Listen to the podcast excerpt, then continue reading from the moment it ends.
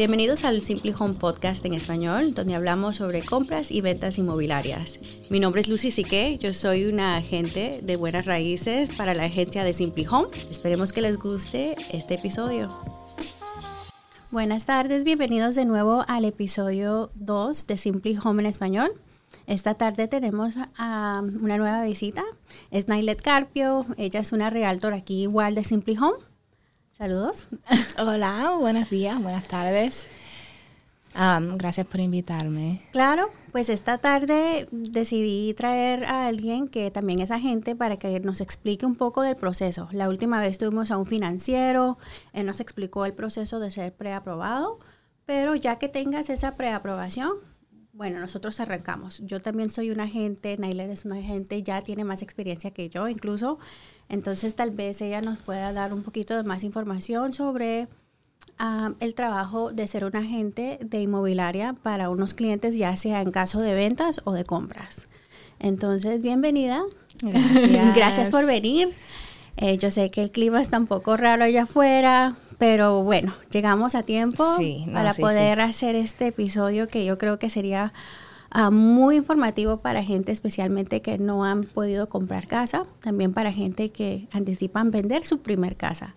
Eh, tal como hemos visto, pues los latinos nosotros aquí, gracias a Dios, vamos creciendo, vamos avanzando, vamos comprando más inmobiliaria pero a veces creo que nos dejamos guiar mucho por las opiniones de los demás. Sí y no platicamos con alguien que específicamente sabe sobre el tema o que sepa más o menos eh, con alguien profesional, ya sea de ventas, compras y el financiamiento también. Entonces, para aclarar esos rumores, esos chismes, estamos aquí para ayudar. Eh, Nailet.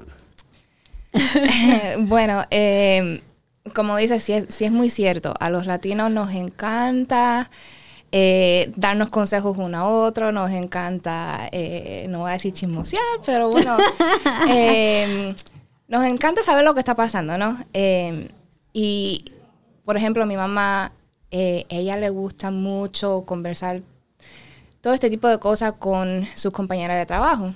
Y ella me llama, ella, ella me llama a veces y me dice, tú sabes que ya subieron los intereses y ahora tienes que poner tanto por ciento de, de, enganche o, y yo le digo, sí, sí, es mi trabajo obviamente, pero muchas, veces, muchas veces lo que pasa en, en nuestra comunidad es que, por ejemplo, como le dicen a no, una persona compró su casa con tanto por ciento de interés, con tanto por, con tanto por ciento de enganche, eh, y no es la misma situación para cada quien, no es la misma situación para cada persona, cada persona tiene diferentes finanzas, cada persona tiene una situación diferente, entonces uno no puede esperar siempre de que sea mejor o peor o igual que otra persona. No, tienes mucha razón. Eh, tal vez esa persona que te está dando consejos sea de una experiencia que fue tal vez hace 20 años, hace 2, 3 años. Y bueno, la preaprobación de uno a veces tarda 30 días, 60 días máximo. Entonces, en esos dos meses puede cambiar la situación también.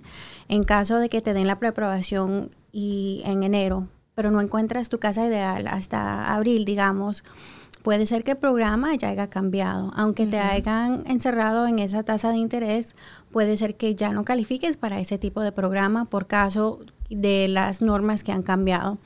Y pues por eso estamos nosotros para informar, para tenerte al día. Y pues también a nosotros nos conviene darle la mejor opción al cliente también, para que ellos realicen lo que ellos quieran hacer en el tipo de plan que tienen ellos, ya sea inversionista comprador o vendedor. Igual cuando viene al caso de, de vender. Si antes dices, ah, pues el vecino ya vendió la casa 400 mil, ahora mi casa también cuesta lo mismo. Ah, bueno, puede ser que haya algunos factores diferentes, ¿no? Sí. Porque bueno, gracias a Dios estamos en una ciudad donde está creciendo, creciendo cada día más y más y pues eso les ayuda mucho a los que, quieran vender. ¿Por qué? Porque ese precio se mantiene fijo o aumenta, pero en este caso dudo que baje. Y baje a lo largo de, por mi opinión, yo diría unos 10 años o más, que dudo que vaya a bajar en cualquier aspecto. Sí, bueno, nuestra economía aquí en Nashville es muy fuerte. Aparte de eso, tenemos muchas compañías que se están mudando acá, este, hay muchos trabajos. Em, y cada barrio, desde que, bueno, yo empecé en el 2018, Ajá. este, pero yo siempre he crecido aquí.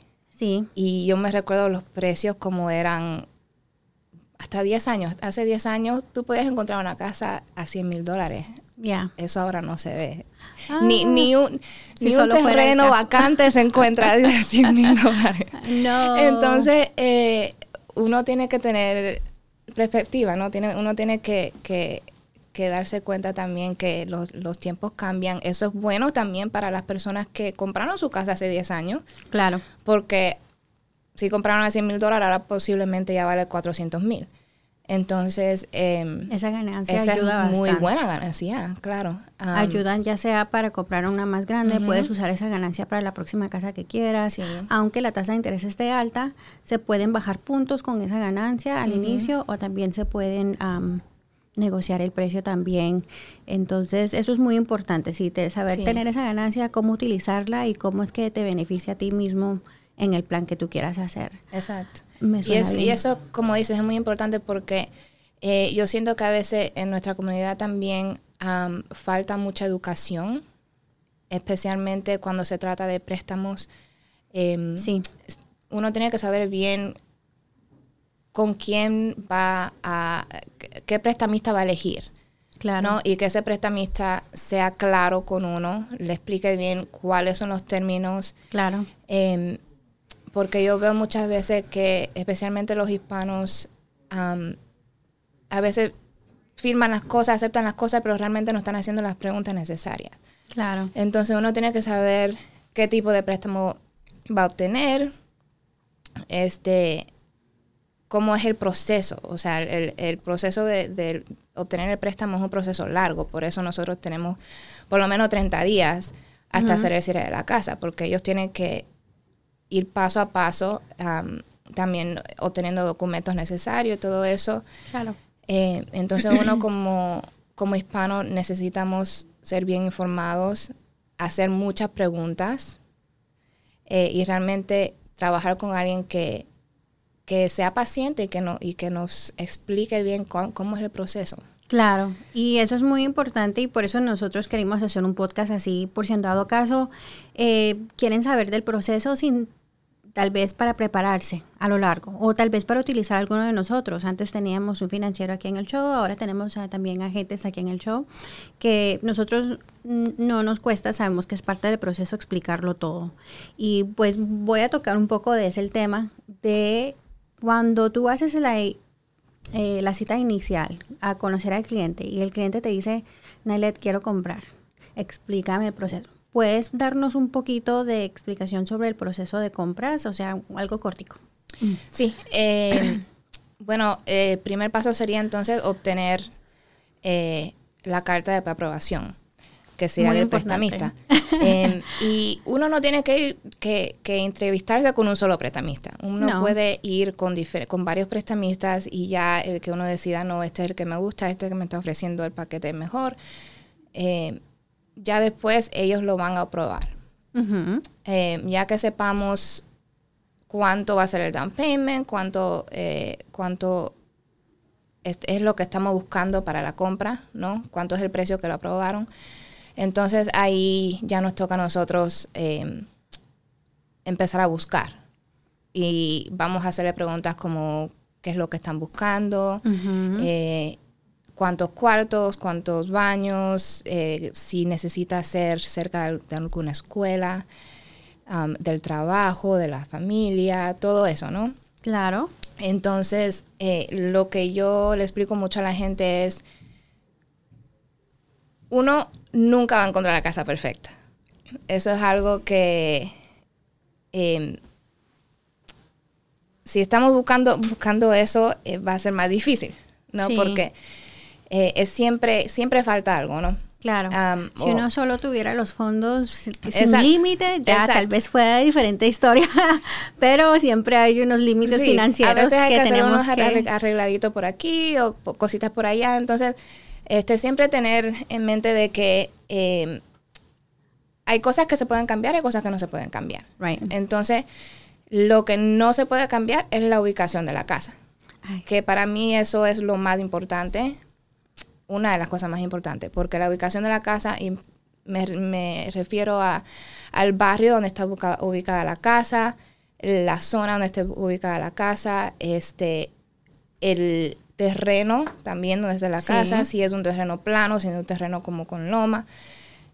Esas cosas no se pueden cambiar. Entonces, si, si uno está, si uno dice no me gusta la casa, pero no me gusta dónde está la casa, nunca le gusta dónde está la casa. si solo pero si uno, dice, si uno dice, me encanta dónde está la casa, pero no me gusta la casa en sí, ok, bueno, ahí podemos hacer algo. La casa se puede cambiar. Em, la otra cosa sería eh, empezar a ir a ver casas, ¿no? hacemos citas para ir a ver diferentes opciones. Em, me ha tocado con clientes hasta casi un año en buscar, en encontrar la casa para ellos que, que, les guste, que les guste ¿no? Que, que, sea casi lo perfecto para ellos. Claro. Em, también con el mercado que hemos tenido los, últimos dos años ha sido diferente porque ha sido una locura. Para mí ahora estamos más estables. Este, pero antes de eso, como te digo, yo empecé en el 2018, estábamos también más estables. Eh, se podía negociar con, los vendedores. Sí. Ahora también ya estamos en una situación donde podemos negociar con los vendedores. Un poquito más. Entonces, vi que hay múltiples ofertas otra vez. ¡Ah! Exacto. Entonces, em, para mí estamos en un, en un mercado más saludable para todos. Em, Sí, para los agentes también tener esas ofertas múltiples es bueno y también a la misma vez es un dolor de cabeza. Sí, es, es, es, bien difícil porque uno no, y también cuando, por ejemplo, los compradores mandaban cartas y cosas así, y uno, este, yo no lo, es, ese tipo de cosas yo no las presentaba hasta ya que tomaran la decisión. Claro. Porque uno siempre quiere que su cliente tome la decisión eh, mejor para ellos. Razonable, no, sin, sin tener otras, otras cosas que le estén influyendo. Otros factores, claro. Pero bueno, eh, ya, ya que uno ya empieza a, a, ver las casas y escoge una casa que quiere, ponemos una oferta. suponiendo que no tenga nadie que esté compitiendo por la casa. Claro. Em, si nos aceptan la oferta, todo, cada oferta es diferente. Claro. Cada contrato es diferente. Em, puede ser que se le pueda negociar eh, los costos del cierre no, tiene a un cliente, especialmente ahora. Ahora se pueden negociar los costos del cierre muchas veces.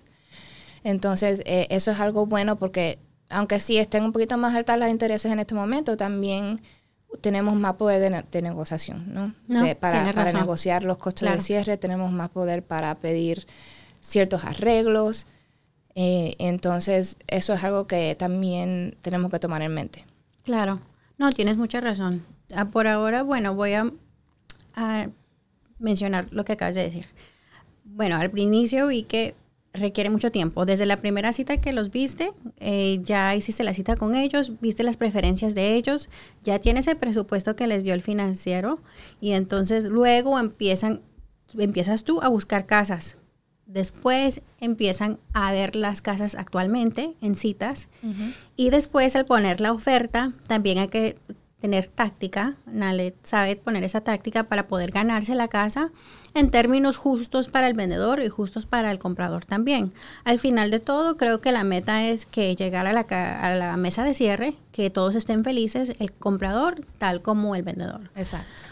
Entonces, eso es un, un que sí requiere bastante paciencia. Como tú dices, las casas a veces tardan, uh, bueno, el cliente, permiso, les tarda casi un año para encontrar la casa. Entonces, eh, es bastante tiempo que nosotros los agentes estamos invirtiendo, aunque no nos vean cada día. Es algo que ustedes saben que nosotros estamos constantemente buscando, constantemente eh, viendo eh, la tasa de interés si ha cambiado, hay que reanalizar esa preaprobación, si en dado caso ya se está casi por vencer. Entonces es algo que, que tal vez la gente no sepa. Y pues eso es lo que nosotros queremos traer a la luz, que siempre estamos trabajando para ustedes, ya sea que lo vean en persona o no. y la otra cosa es que cuando lo acabas de mencionar, siempre estamos trabajando. Entonces, ya cuando la casa esté bajo contrato, nosotros son los que nos comunicamos con todas las demás personas que tienen que ver con, con, con, eso, ¿no? Sino con la compañía de títulos, con los abogados, con los inspectores, con este cada persona que, que también está trabajando en eso, porque no solo somos nosotros.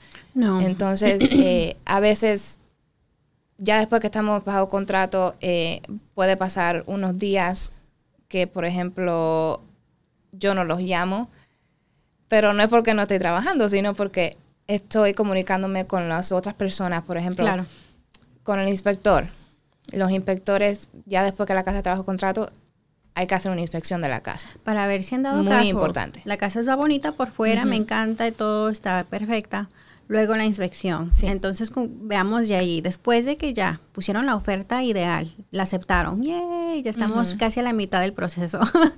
y después que ya está bajo contrato, tú tienes que hacer el horario para que hagan la inspección. Ya bajo esa inspección, tú y el cliente ven esa inspección con un peine fino para ver qué tal, qué detallitos les gusta, no les gusta. Y bueno, dinos de allí cómo es que procede el proceso. Bueno, ya que, ya que tenemos el reporte de la inspección, eh, lo que vamos a hacer es que vamos, me voy a sentar con mis clientes y vamos a decir, ¿Qué es lo más importante? ¿Qué es lo que no se va a negociar aquí con, el vendedor? ¿Qué es lo que hay que arreglar?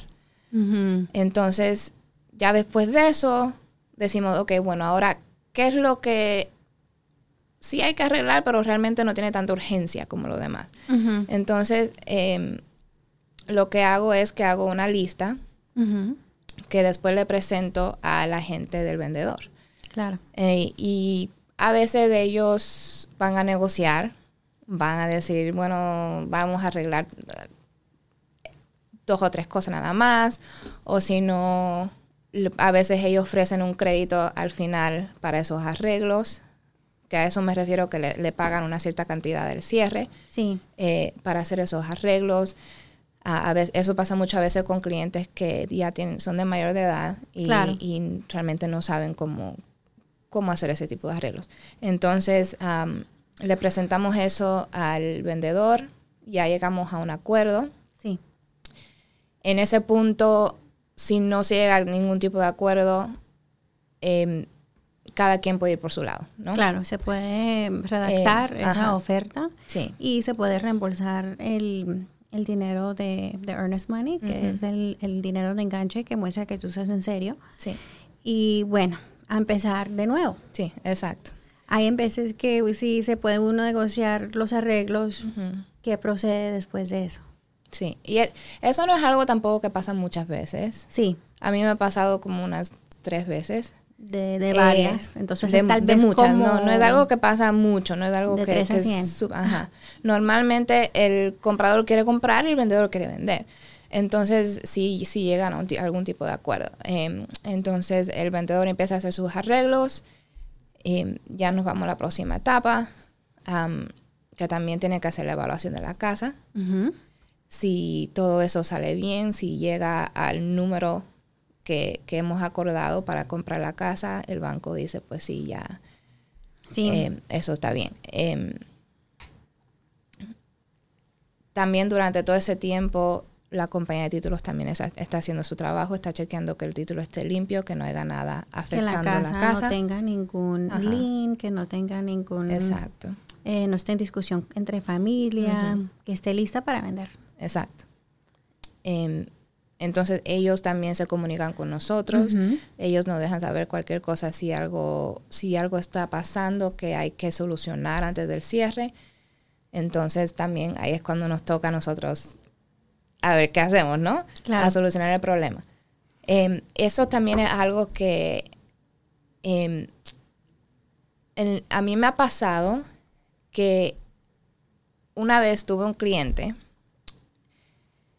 que desde el principio no fue completamente honesto conmigo. Eso es muy importante porque no se les puede ayudar si no se saben cuál es el problema. Exacto. Y los problemas siempre van a salir a la luz. Sí, los problemas siempre, cuando es algo de ese tipo, de una venta de una casa, todo va a salir a la luz. Sí, por, claro, porque es un préstamo súper grande. Entonces el banco quiere realmente analizar todo. No se esconde nada. El banco siempre averigua, el, el, gobierno siempre averigua. Entonces lo mejor es ser sincero con el financiero y con la gente, porque ellos están de tu lado y te pueden ayudar. Sí, exactamente. Y para eso es que nosotros estamos ahí. Nosotros estamos ahí para solucionar los problemas. Claro. Em, si algo llega a la luz el día del cierre o dos o tres días antes del cierre, eso causa más problemas. Porque no solo ya para el vendedor. Para todo. Para ti, no tienes un lugar donde vivir, ya estabas haciendo la mudanza, la otra gente también ya estaba haciendo la mudanza y sobre eso el plazo que nosotros tardamos al inicio, desde la primera cita hasta llegar a la mesa de cierre, es bastante, es bastante trabajo, es de nuestra parte, de la parte de la otra gente que también está tratando de vender la casa. Entonces sí, es llegar a la mesa de cierre es hasta el fin decir, ok. hasta que todo el mundo firme, realmente no podemos estar relajados. Siempre estamos ansiosos hasta que todo el mundo firme y diga, ok, ya, los fondos ya se transfirieron, yay, ya, hasta el fin te dan las llaves. Exacto. si esos fondos no se transfieren, no te dan las llaves. Exacto. Entonces es muy, muy importante. Qué bueno que mencionaste eso porque sí. Sí, siempre, siempre hay que ser honestos. Eh, nosotros como agente, yo hasta ahora he, sido bien afortunada en conocer a gente que son muy honestos. Sí. Eh, hay todo tipo de personas en cada negocio, ¿no? Pero Em, hasta ahora he trabajado con agentes que son muy honestos y estamos de aquí para ayudarlo, ¿no? Para ayudar a uno como, como hispano o no hispano, siempre estamos de aquí para ayudarlos a llegar a su meta. Claro. Que la meta es ser dueño de casa, ¿no? Claro. Entonces, em, siempre, siempre hay que ser honesto. Es, ese es, el, el, lo que hay que... A lo que llegamos. No, tienes razón. Bueno, gracias por explicar eso. Sí, tienes razón. El, el, tema de ayudar a alguien a comprar es, puede ser un plazo largo, un plazo un poco complicado. En el último episodio hablamos de lo que se requiere con el financiero primero. Ya, esa es una etapa ya que terminaste. Luego resta lo que acabamos de mencionar, ¿no? Eh, el trabajo que se requiere para encontrar, el trabajo que se requiere para ir manejando no solo el cliente, sino nosotros también para ir a ver esas propiedades que realmente no están en nuestra zona. Y lo único que pedimos pues es eh, paciencia, honestidad y pues eh, que podemos llegar al cierre, eh, ya sea para comprar. Y bueno, Creo que eso fue muy detallado. Gracias por explicarnos eso, porque creo que eso le va a ayudar a la gente también a prepararse, que no es como una tarjeta de crédito. El financiero te dice, oh, te aprobamos para 300 mil. Ok, yo puedo comprar cualquier cosa que yo quiera, tengo esos 300 mil. No es el caso. siempre... Em, eh, eh, siempre requiere el banco evaluar el costo de la casa para ver si realmente ese préstamo es a lo que vale el hogar y si no, entonces, ¿quién viene con la diferencia en precio? Tú. Entonces, también hay que hablar con la gente, mencionarle eh, tu situación eh, de los ahorros que tienes para poder comprar. Realmente no le tienes que mostrar tu cuenta. De, y esa es la otra cosa, que nosotros como agentes realmente, a nosotros no, son los que nos tienen que enseñar la, sus finanzas ni, ni su este estado de banco ni nada de eso. No, es con, nosotros, eso es con el prestamista. Exacto. Nosotros nunca le vamos a pedir su seguro social ni nada de eso. Entonces, esos son documentos y cosas que sí le va a pedir el prestamista o la compañía de títulos, del abogado, lo que sea ellos sí le van a pedir ese tipo de cosas porque son cosas necesarias para completar el, la compra. Y si no lo consiguen promedio de ti, los van a pedir a la gente, a la gente, ayúdanos porque esta gente no nos está correspondiendo con esos detalles. Entonces, solo en ese caso sería que nosotros pediríamos esos detalles, pero si lo quieren hacer solamente con el financiero. Para que nosotros no sabemos no supamos esos detalles que son un poco personales yo sé que hablar de plata es algo mm, un, tema que es difícil para alguna gente pues todo se puede hacer con el financiero y el financiero lo único que nos dice a nosotros es aprobada no aprobada o aprobada por este monto y de ahí procedemos. Claro. Entonces, muy bien, gracias por explicarnos eso. Y ahora creo que queremos tocar el tema de ventas. Eh, en el tema de ventas, el proceso puede que varíe en varias ocasiones, depende de la ciudad, depende de si ellos tienen que vender para poder comprar, Pero queríamos que tocáramos el tema ese también, por si acaso uno está en, como tú sabes, nosotros latinos somos unas, normalmente tenemos familias grandes, eh, dicen, ah, pues esta casa estuvo buena hace 10 años, ahora yo ya tengo nietos que me vienen a visitar, necesito más jardín, necesito más yarda, necesito una casa más grande cuando tenga visitas. Entonces quiero cambiar de casa, quiero vender esta, quiero comprar una, o dices, bueno, yo esa se la dejo a mis hijos, yo quiero comprar una. Yo sé que hay muchos factores que puedan cambiar el proceso, pero no sé si nos puedes dar como un, un resumen chico del cuando tú haces esas citas de ventas, ¿qué es lo que tú les explicas al inicio? Eh, bueno, eh, cuando yo hago esas citas, me voy a enfocar mucho primero en, en, la casa, voy a querer ir a ver la casa en persona. Sí. Eh, a veces le tomo fotos de las casas. Em, voy a hacer, hacemos un reporte que se llama el CMA, que básicamente es un reporte que nos detalla todo lo que está pasando en el barrio ese, nos da los, los comparables de la casa.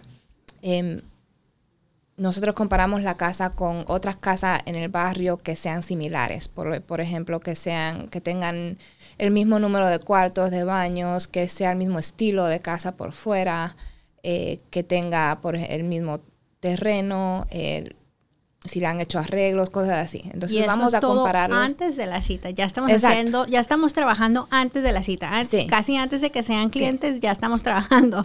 Entonces tienes razón, requiere bastante tiempo para poder buscar esos detalles del hogar. Tienes que ver el hogar en persona, pero antes ya estamos viendo los comparables, ya estamos viendo eh, más o menos en el estado que está y ya cuando vayamos en persona es cuando hablamos con ustedes esos detalles también. Mira, vi estos comparables. Sí ese es el precio que yo creo que, se venda la casa y luego tú ves que ellos estén de acuerdo también o tal vez ellos te mencionan unas renovaciones que hicieron que no se muestran en la venta previa. Claro, claro. Y ahí es también cuando, como mencionaste al principio, cuando uno dice, no, porque mi vecino vendió la casa a tal cantidad, yo también la quiero vender así. A veces puede ser que su casa valga más, que a lo que se vende el vecino. Sí. Este, a veces puede ser que, el valor sea un poquito menos. Pero todo eso hay que tomar en cuenta también todos esos factores. Claro. Si se han hecho arreglos, de qué tamaño es la casa, si le han agregado algo, si no, si el techo está nuevo, si, todo, ese tipo de cosas.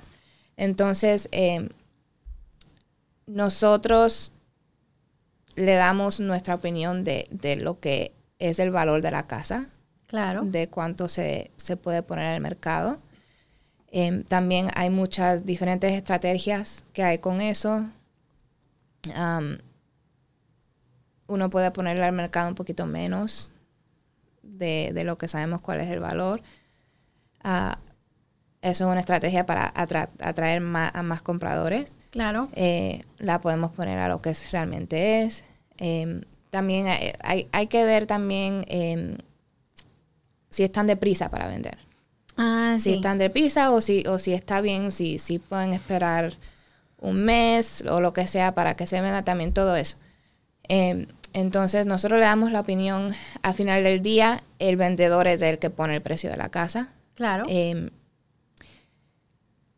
nunca he tenido un vendedor que, que me diga algún precio muy lejos de lo que yo le he recomendado. Sí. Porque para mí, bueno, mi casa cuesta un millón de dólares, ¿no? Con todo lo que yo le he puesto, le he arreglado, pero a fin de todas no es a lo que eh, se evalúa con el banco. Entonces hay que tomar eso en cuenta. Exacto. Y por eso es que nosotros hacemos ese reporte, porque ese reporte entonces es muy detallado y esa es nuestra forma de, de, decirle, por, por, de dar la explicación por la cual estamos dando ese precio. Claro.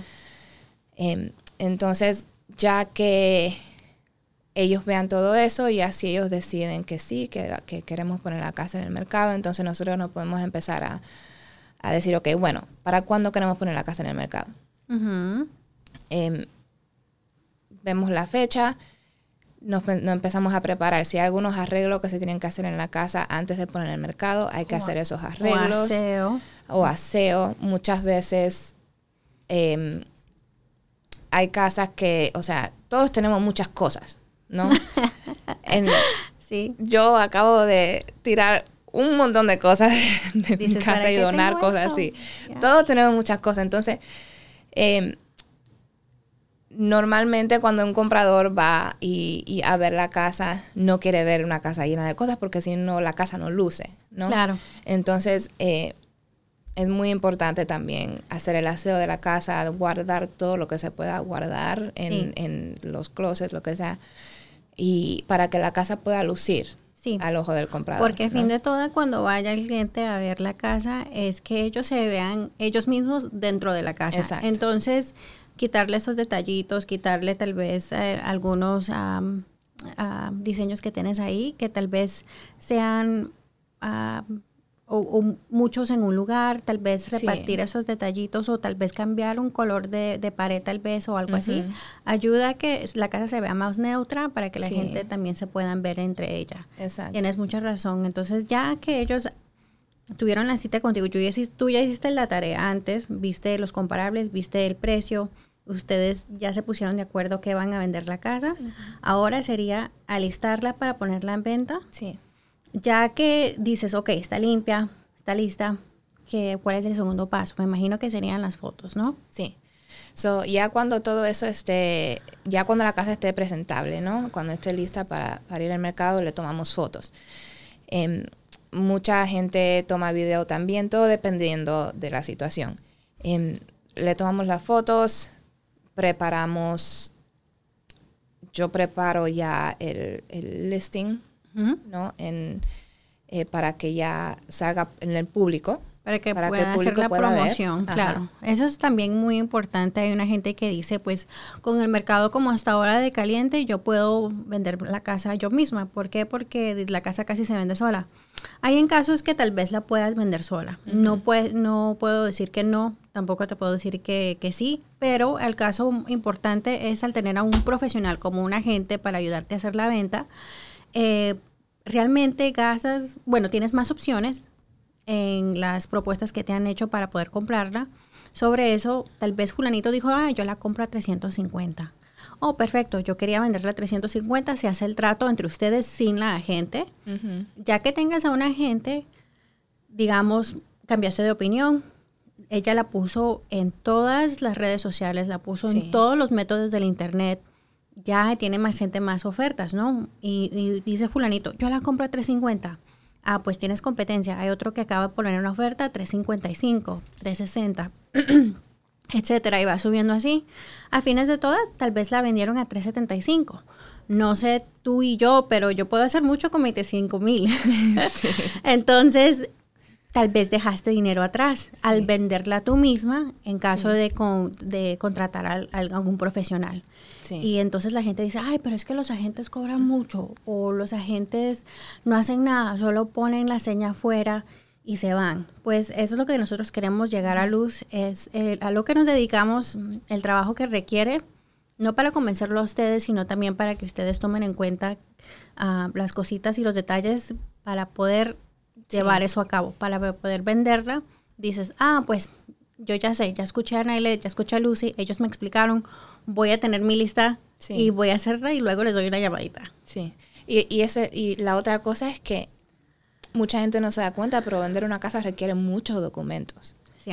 Vender una casa requiere eh, que uno, y, y, la cosa que es, no solo que es muchos documentos, sino que es muchos documentos legales que son con palabras, palabras legales que uno no muchas veces no sabe que el significado. Claro. Eh, si es alguien que le va a comprar la casa, por ejemplo, si un inversionista dice, no, te voy a comprar la casa, yo me encargo de todos los papeles, todo, todo esa, todas esas cosas. Entonces, él le va a dar, le va a dar el contrato con más documentos, pero realmente ellos pueden escribir lo que ellos quieran ahí. Claro.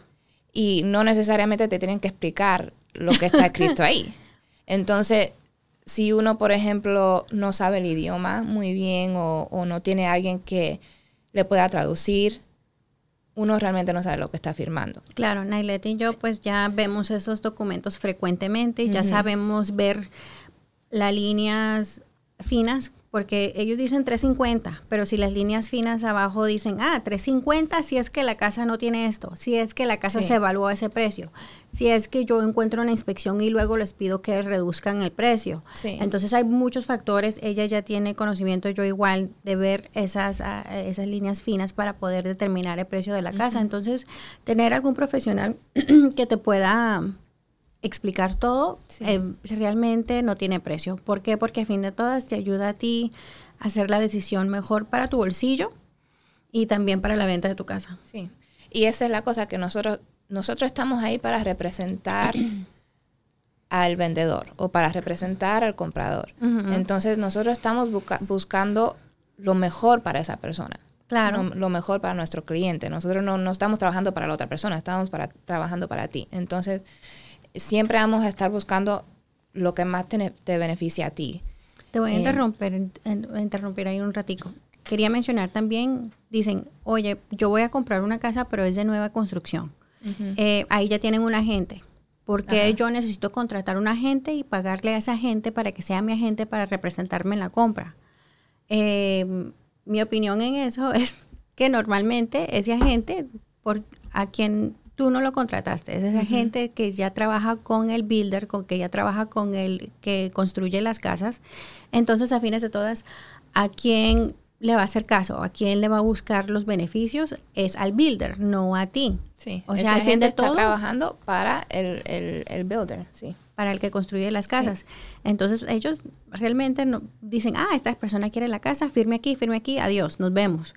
Pero si tuviste un agente de antemano, tal vez te hubieses podido negociar ese precio, negociar eh, el enganche y dices, ah, pero yo le tengo que pagar a la gente. Hay en casos que pues ellos realmente, el que le paga es el builder. A fin de todas, entonces realmente tú no pierdes mucho en tener a alguien que te represente. Es casi gratis en algunos casos, ¿no?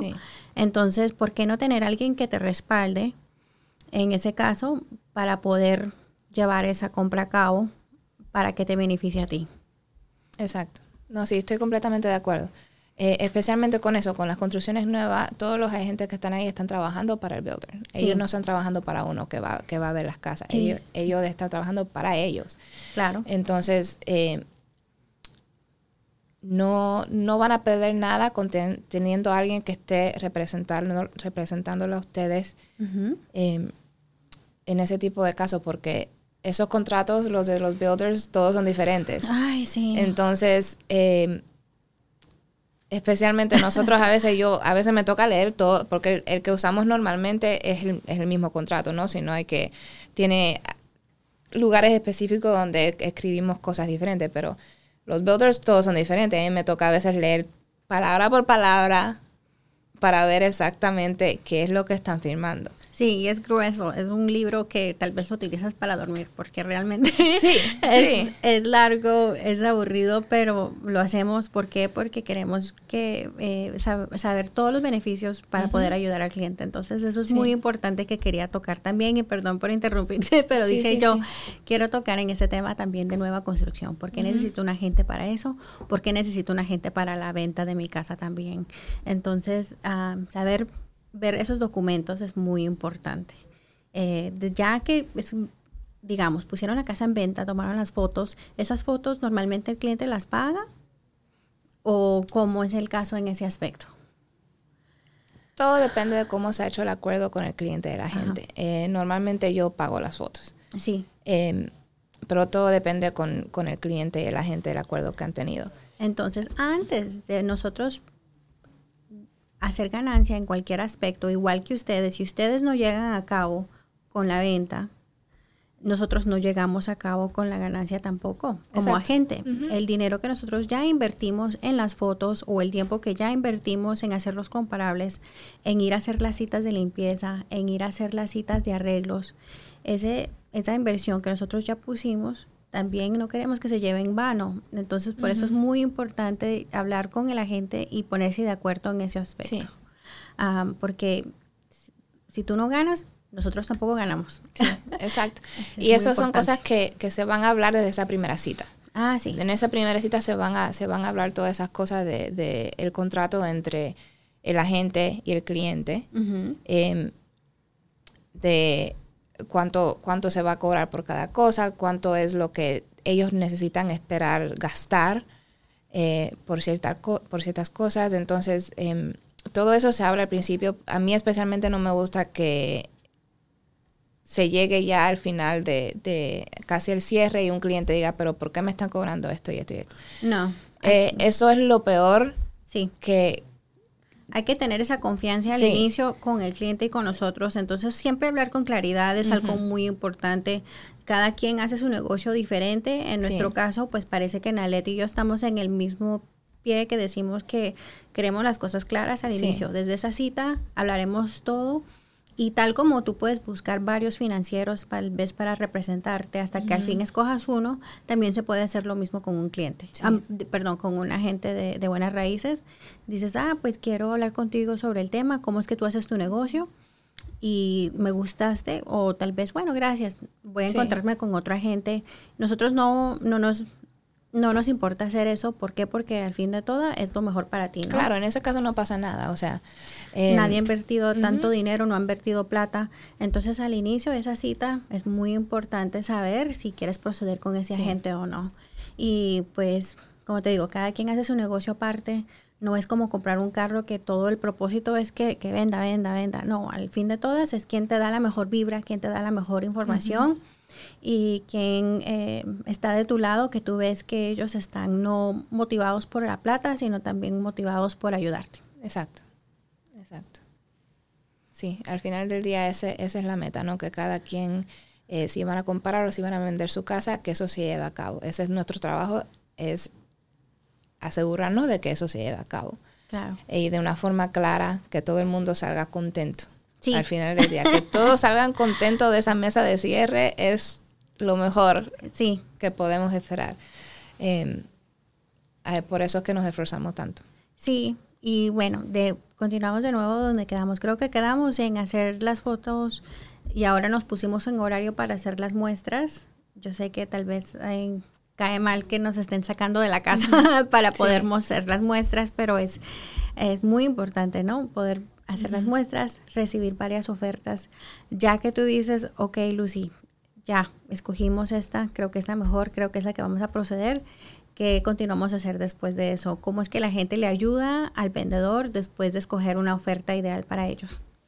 Ok, entonces después de que ya estén bajo contrato con una oferta, em, van a hacer, por ejemplo, el, vendedor va a, a, llamar al inspector, van a hacer todo eso, entonces ya cuando vengan a nosotros y nos diga, sabe que necesitamos que en esto o en otro. Ya nos toca a nosotros de llamar a gente que vaya, que vaya a hacer el trabajo, ¿no? Sí. Em, entonces nos comunicamos con esa persona que vayan a hacer ese tipo de trabajo em, para hacer los arreglos que hagan falta. O si no, podemos negociar otra cosa en ese punto. Em, igual nos comunicamos con los abogados, las compañías de títulos, también, si hay algún problema que, que, hay que solucionar, también lo hacemos. Em, todo eso... Yo he hecho de todo. Nos, sí. Es que, Hacemos de todo. Es que no hay forma de explicar solo una... es que cada... Cada, venta es diferente, cada venta es diferente. Entonces no hay forma de, de decir, no, así va a pasar porque siempre pasa algo y siempre es diferente. Cuando yo pienso que los tratos van a ser, ah, este cliente es genial, me encanta, va a ser todo bien fácil y boom, pasa algo. Y, y, tal vez no fue parte del cliente, sino tal vez fue parte del comprador o el vendedor. Y dices, ay, ¿por qué me complicaron la vida? Siempre es algo, siempre hay que ir a tener un plan para poder... Siempre hay que estar preparados.